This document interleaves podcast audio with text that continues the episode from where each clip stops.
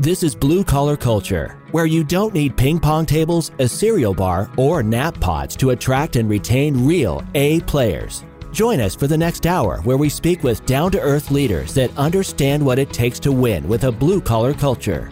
Now, here are your hosts, Jeremy McLiver and Ryan England. Welcome back to another episode of the Blue Collar Culture Podcast. I am your co host, Ryan England, and I'm here with Jeremy McLiver today. Welcome back.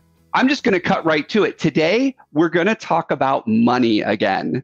It seems to be one of the biggest challenges for a lot of business owners right now. And it's not just particularly do we have enough money? Can we make those decisions? But really the way we think about money. And today's guest is a fractional CFO. And she loves teaching business owners what they need to do and know to build fiscally fit businesses. So, Judy Otten, welcome to the show. Thanks, Ryan. Thanks, Jeremy. I'm happy to be here. So, what are one or two myths about money or your industry that you want to break down for our listeners today? Great question. Um, one of the first myths that I think I run across a lot is that I'm just a cost cutter. I'm going to come in and slash costs and pinch every penny and watch everything you spend. And that's a little bit of what I do. Frankly, to me, it's the least interesting part of what I do. I'm much more interested in helping you earn more money and more, even more importantly, keep more of your money. The second myth that I run across is that what I do is very complicated. And it can be. I've met a lot of people who do what I do who have come out of very large corporations, have been CFOs of, you know, Fortune 100 corporations. And they do sometimes tend to look at things in a very complicated, very, I don't want to use the word sophisticated, but very big company kind of manner. It doesn't have to be that way. It can be very straightforward. It can be very appropriate to the size of your business. And then the third myth that I see a lot is that what I do is only for big companies. And that's not true at all. Any company could benefit from having some financial expertise um, available to them and growing it within their company. Love that the size thing, you hit a nerve right there with me because when I first started my first business, we fumbled through all those numbers, tried to manage, make sense of it for some time. Then when we got some national opportunity to go big, uh, then we thought, whoa, we should probably hire an outsourced CFO. And at that point, we dug into it.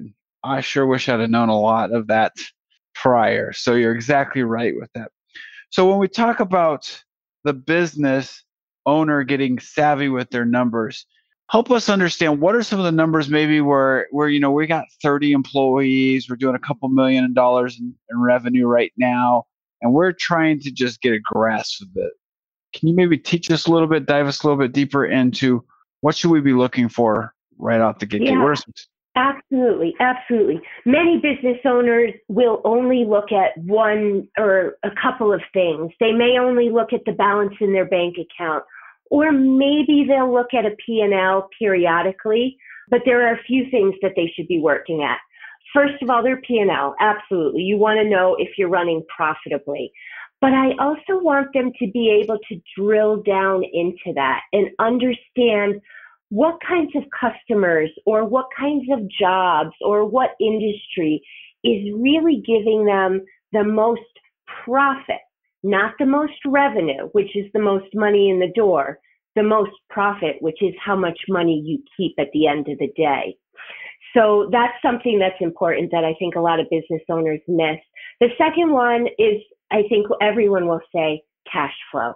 We've all heard the saying cash is king but you've really, really got to manage your cash flow. You can be very profitable on paper, but if you're not getting the money in the door and minding what goes out the door, you're going to be in big trouble regardless of your profitability.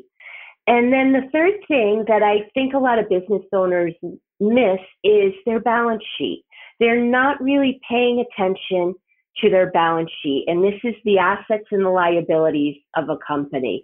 If you have a lot of debt, or if you have a lot of accounts payable, or old accounts receivable that you're not collecting, that you're not bringing in, those are important things to be paying attention to and really critical for the health of your business.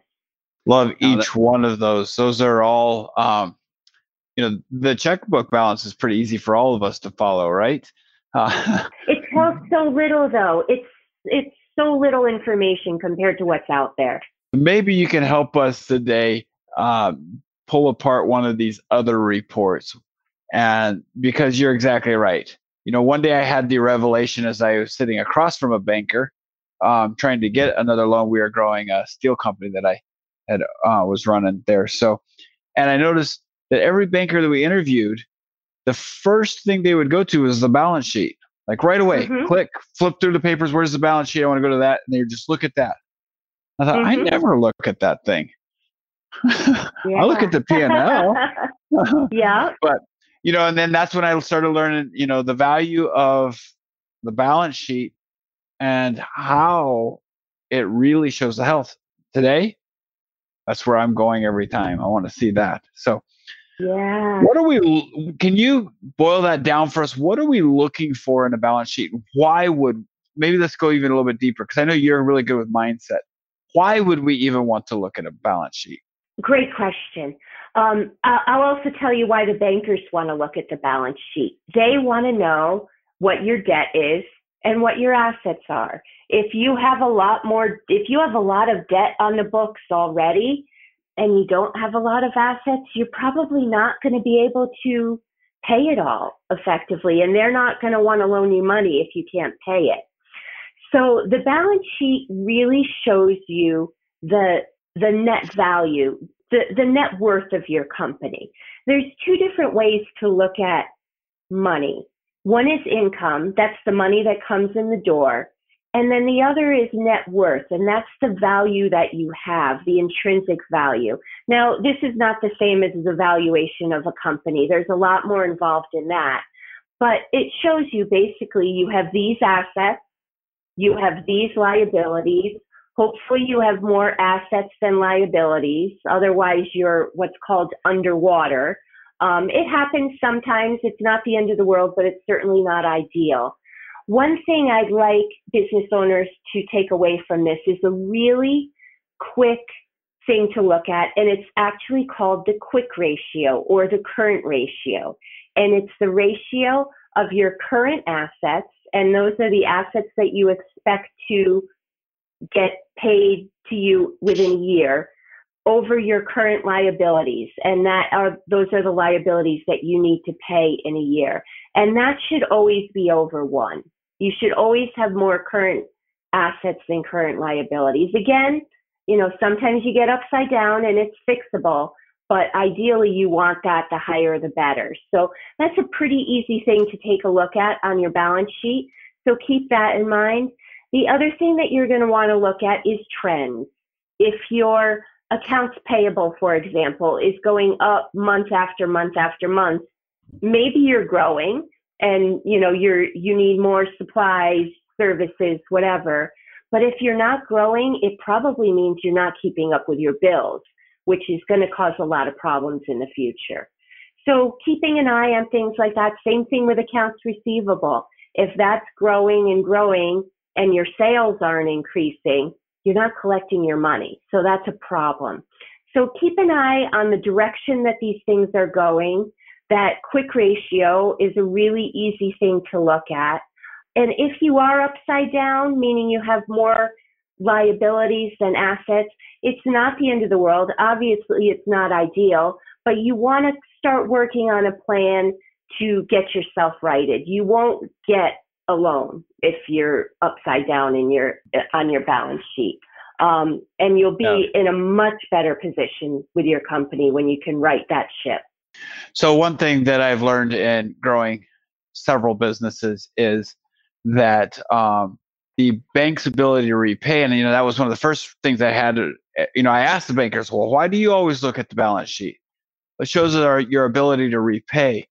But what I've Mhm. learned is that's also our ability to sustain um, Mm. because um, that's the health of it. And so if we're able, if if the banker looks at it and says you have the ability to repay, means I have the ability to overcome the dot com bubble, the 08, whatever the uh, the Yep. co- whatever those crises are, they come, and sometimes they come just They to come. an industry. Now they don't come Yep. worldwide. And your ability to manage this, you know, we teach a Yeah. tool called IDS, and we learned the quick ratio and really started beating it up every single month. Like, okay, how do we make that number a little bit better, a little bit better, and dig into all the causes of it? You start saying, well, this is why our, our liabilities are here. This is why this. And we began positioning the company in a way that within about six months, it was so much more resilient to the future, you know, because we had protected the cash, we understood where that was. And so that's what you're that's what you're saying here is let's really dive into this and make sure we're building Yeah. something that's strong.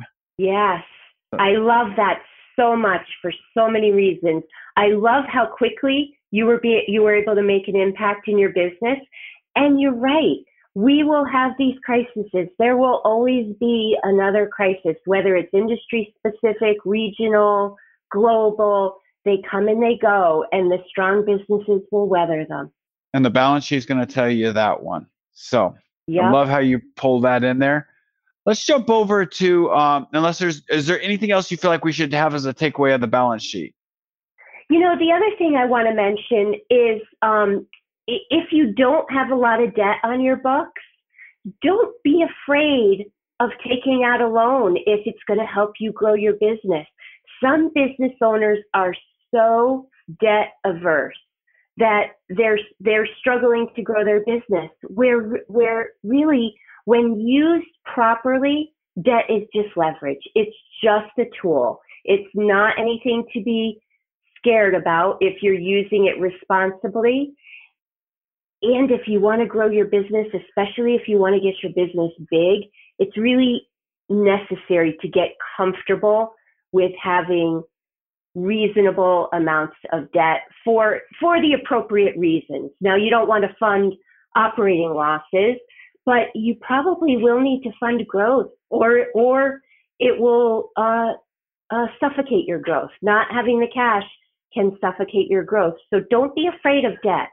So you had several things packed in there. So I'm going to pick on one little area that. You said it may be necessary, which necessary, that's a pretty strong word when we're talking about debt. So give us an example. Do you have a story or something that you could share with us of a company that had the wrong mindset or maybe they had the right mindset about debt and how they how the debt actually helped or hurt them their mindset with it? Yeah, I do. I do. My um the previous company that I owned, we did custom software and hardware development. And we were about at our peak, we were about 25 people, software developers, engineers, all very senior, all very highly paid. Um, you know, all, all making six figures. We they were W2 employees, so they got paid every week.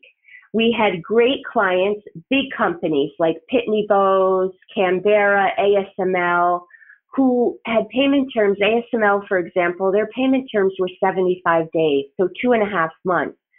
So as this company grew, we would bring people on the payroll. We'd start paying them every two weeks, but we wouldn't start to get paid until two and a half months. So the more we grew and the faster we grew, the more working capital we needed, the more money we needed to grow. Otherwise, we just wouldn't have been able to pay them. And we did. We had a small line of credit when I started, and we had some gangbuster sales and started bouncing up at the top of our line of credit. You know, every time we added a new project with three or four engineers making 100K or more a year, we'd max out our line of credit. And my partner was a little nervous because for a small business, it's per, it's all personal guarantees. Um, mostly, there are ways around that. Um, he was a little bit nervous about upping our line of credit, but it was really strangling our growth. We couldn't take on another project because we didn't have the room to pay the people to to float that payroll until we got paid. And then once we started getting paid, you know, things even evened out. But I finally convinced him to up our line of credit from 250 to a million dollars, and we grew the company nicely. We didn't default. Um, we made a lot of money. It was good. It was fun. It was a lot of fun. Cool. What? This is always a fun question that we ask. Um, what is the best mistake that you've ever made? The best mistake. Oof. There's so many. you know what? One of the best mistakes I've ever made was not paying enough attention to accounts receivable. Um, same company, the consulting firm. We had a big client, and there was, it, it wasn't that they weren't paying, there was a mess up on a PO, and it was with a big company. And if you don't get the PO, the numbers on the PO right, things get gummed up in the works and um, can go on forever. So we, I think our invoices for them were probably two, three hundred thousand dollars a week, and this PO snafu went on for enough weeks that it really impacted our cash flow to the point where we got to one payroll cycle and said, "Oh, we don't have enough money to, for payroll," and my partner and I drove to their office, picked up a check, and put it in the bank to so we can make payroll. Um, it was scary. It was really scary because we didn't know what we were going to do. We got them, you know, we called and begged and pleaded and got them to cut this check while we were still sorting out this PO mess. But I took my eye off that ball and it wasn't even long. It was only a month, maybe, maybe six weeks. It was long enough to get us to the point where it could have been really disastrous. And I've never done that again.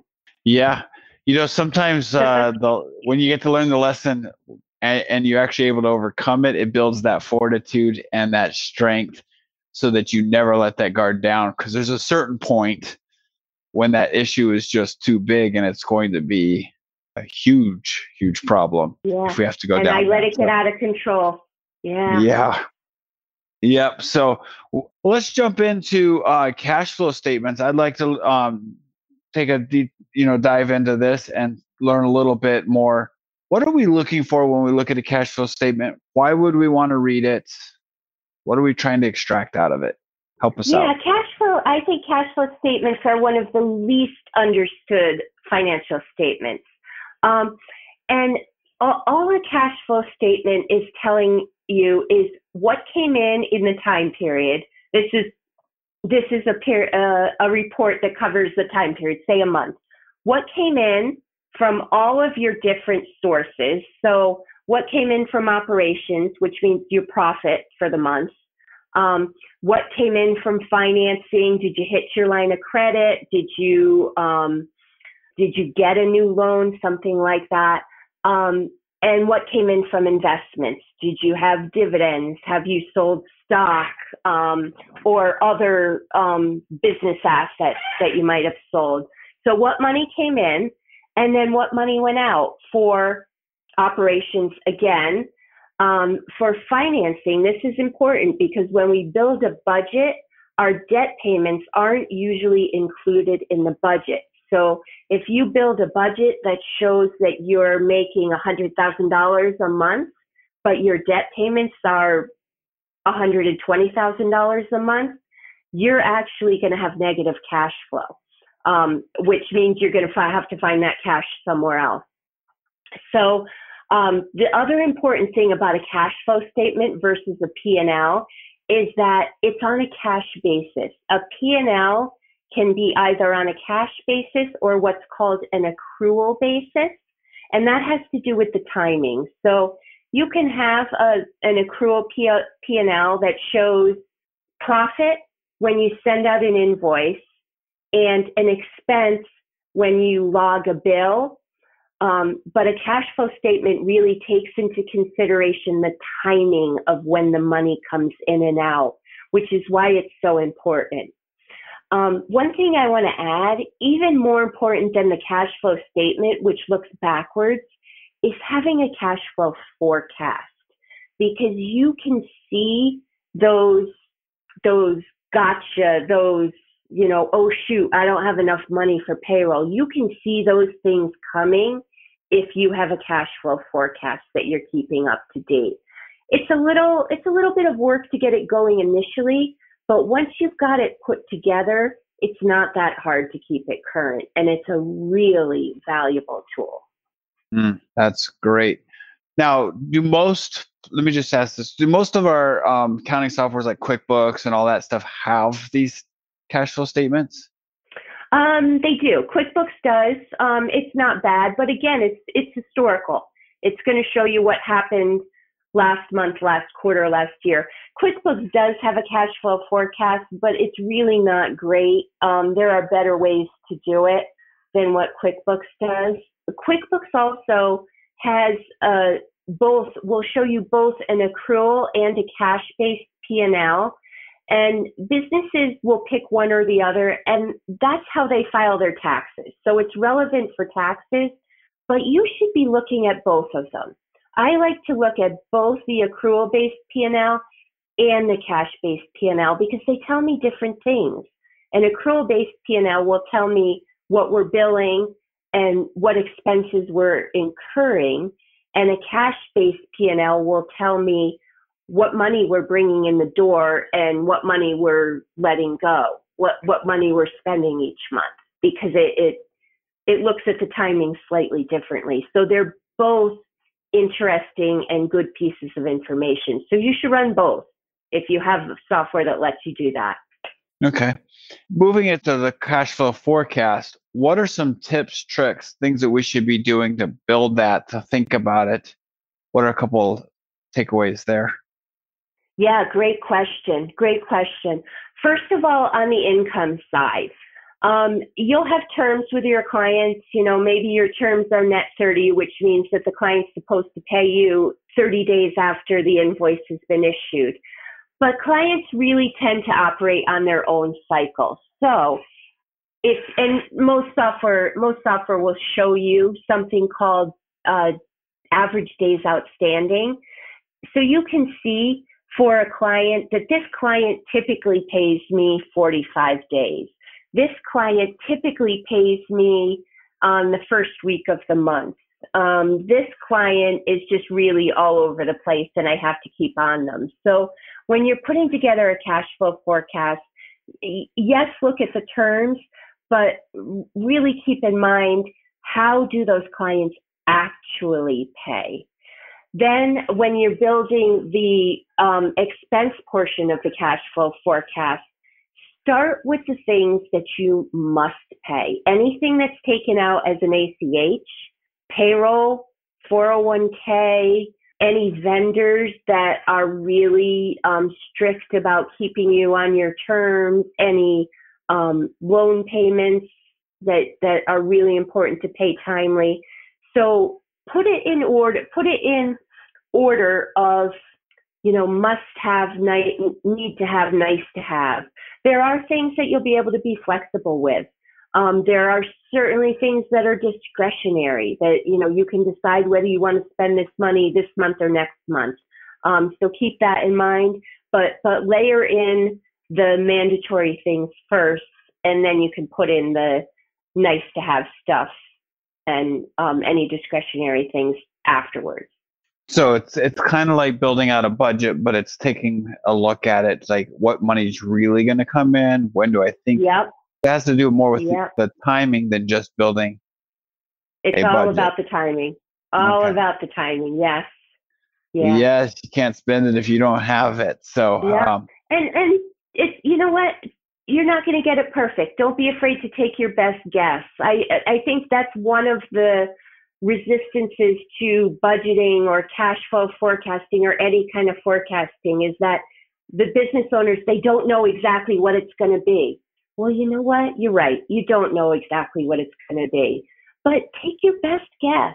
Absolutely. I and I, I agree with that. So when uh, you know when I'm talking to somebody and they're like, "Well, we don't know what to build for the budget," you know what? A budget is better than no budget um, because we will either figure out we gave too much money, not enough money, and the next time we do this, it'll be just a bit better. Absolutely. It's all a learning process. Yes. Yeah. So the next thing I want to talk about is reporting cadences. And we talk a lot about uh, when we're working with clients about how they're structuring their organization so that they're meeting at the right times, not too much um, and not enough and not enough. So what is the right cadence for everybody, you know, I say everybody, the leaders to come together and really look at this financial Good question. Package? Good question. Um, and it depends on the company and it depends on your current condition. Um, I have a client, my biggest client that I'm working with right now. We go over accounts receivable, accounts payable, and new orders weekly.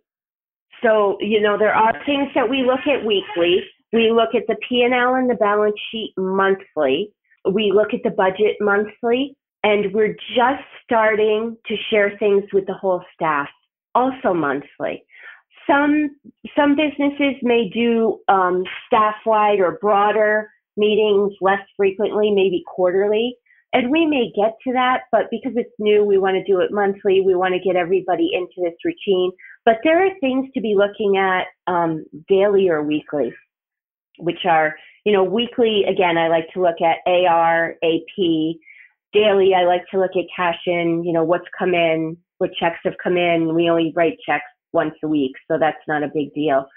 It's and again, some businesses will be able to go longer. You know, if they're very, I, I guess, stable. You know, if things are very consistent and there aren't a lot of surprises and they aren't growing or they haven't been in trouble, um, you can probably get away with a little bit longer of a cycle. Yeah, you know, I I love that. You know, uh, you have some numbers that are leading numbers; those are weekly um, we definitely are big fans of the weekly driving numbers. Um, and not all of those yeah. are financial that are really are driving the business. Some of them are are marketing or sales um, driven, and AR is typically in that weekly drive. You know, because we're monitoring that. But then I found that you know monthly, it's time to sit down, look at it, clear the air a little bit. Um, so I like I like the way that you're you're placing that cadence. Uh, what about like sharing this with you? So you brought that up to sharing with the team. How much? Wh- where's that comfort zone? That's always a scary thing to share, even with the leaders. I see a lot of owners will struggle to share it with their their direct leaders. What are some tips around that to sharing it? Yeah, um, we're we're sharing just very high level. Um, we're also explaining things because we don't expect that people have have deep financial knowledge in, in all the different disciplines. You know, I think it probably has more to do with culture than it does really have to do with the finances. Some of the things that I've seen in, let's say, less healthy companies is that, um, well, this this group spent this why can't i spend this or you know we have all this profit how come it's not coming back into the company so it's important to be able to show where the money's going so i'm not really showing an actual p&l i'm showing something that shows just what we've spent on every large function what we're spending um, servicing debt um, without really any numbers on the bottom um, without any profit numbers on the bottom. It, it's you know it's it's funny because a business that makes say the business makes two hundred thousand dollars a year in profit, m- maybe that goes into the owner's pocket, but most likely it doesn't. Rarely does that go into the owner's pocket. It goes to service debt. It goes for capital improvements into the company. It goes to growing the business. So I, I think one of the scary things is showing a P&L with a nice healthy, healthy profit and then everyone thinks that the owner of the company is crazy rich and that's not not necessarily the case.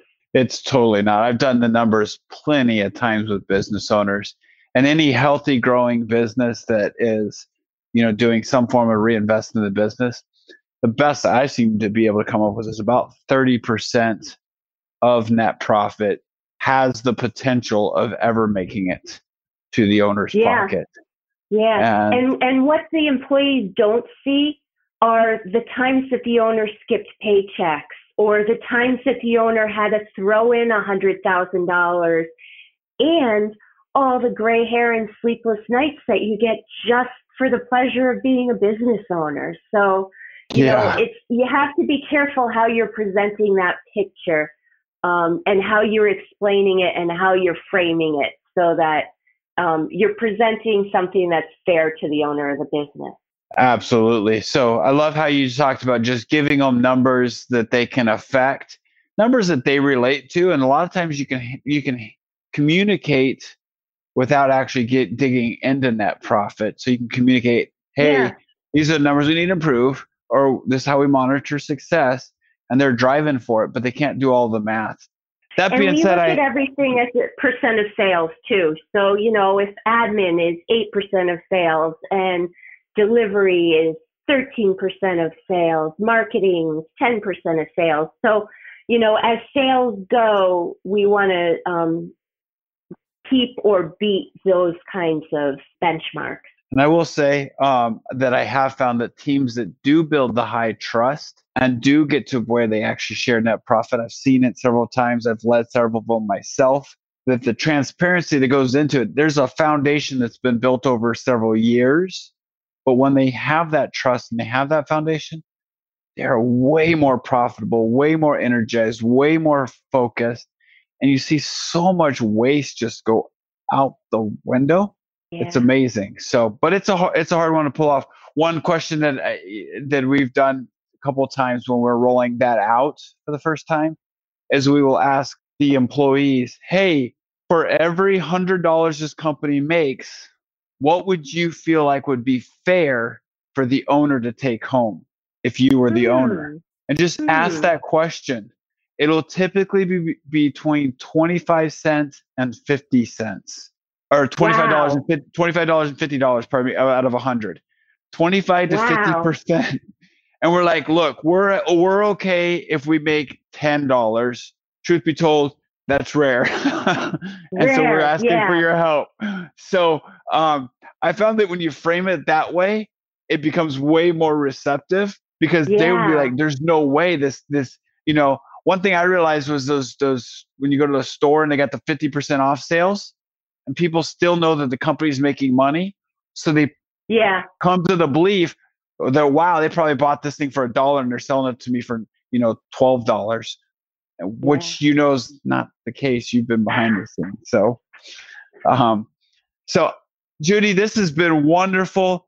I have enjoyed it. I know that uh, you brought tons of great value. I love how you are just very clear with your understanding these reports. I know you have a gift for our audience something to help them take it a little do. bit further. Share that with I us. I do. I would love to offer your audience a free profit plan consultation. This is where we can dive into the issues of your particular business and I can point you in the right direction. I can always see something that you can be looking at or doing or moving in a direction to make yourselves more fiscally fit. And I would love to do that for free, complimentary for any of your listeners. Wow. So, how would they go to get that? Where would they go? Great question. Reach out to me, send me an email at judi dot O-T-T-O-N at growth, G-R-O-W-T-H hyphen cast, C-A-S-T dot com and mention that you heard me on the Blue Collar Culture podcast. Perfect. So those will be in the show notes. So you can get that. You can click right into the link and take advantage of Judy's wealth of knowledge and get that profit plan. So thank you, Judy, so much for being on. We appreciate it. Thank you. It was a pleasure. The Blue Collar Culture podcast is sponsored by BlueCollarCulture.com we help entrepreneurs create a healthy culture and build a self managing business. To learn more, go to bluecollarculture.com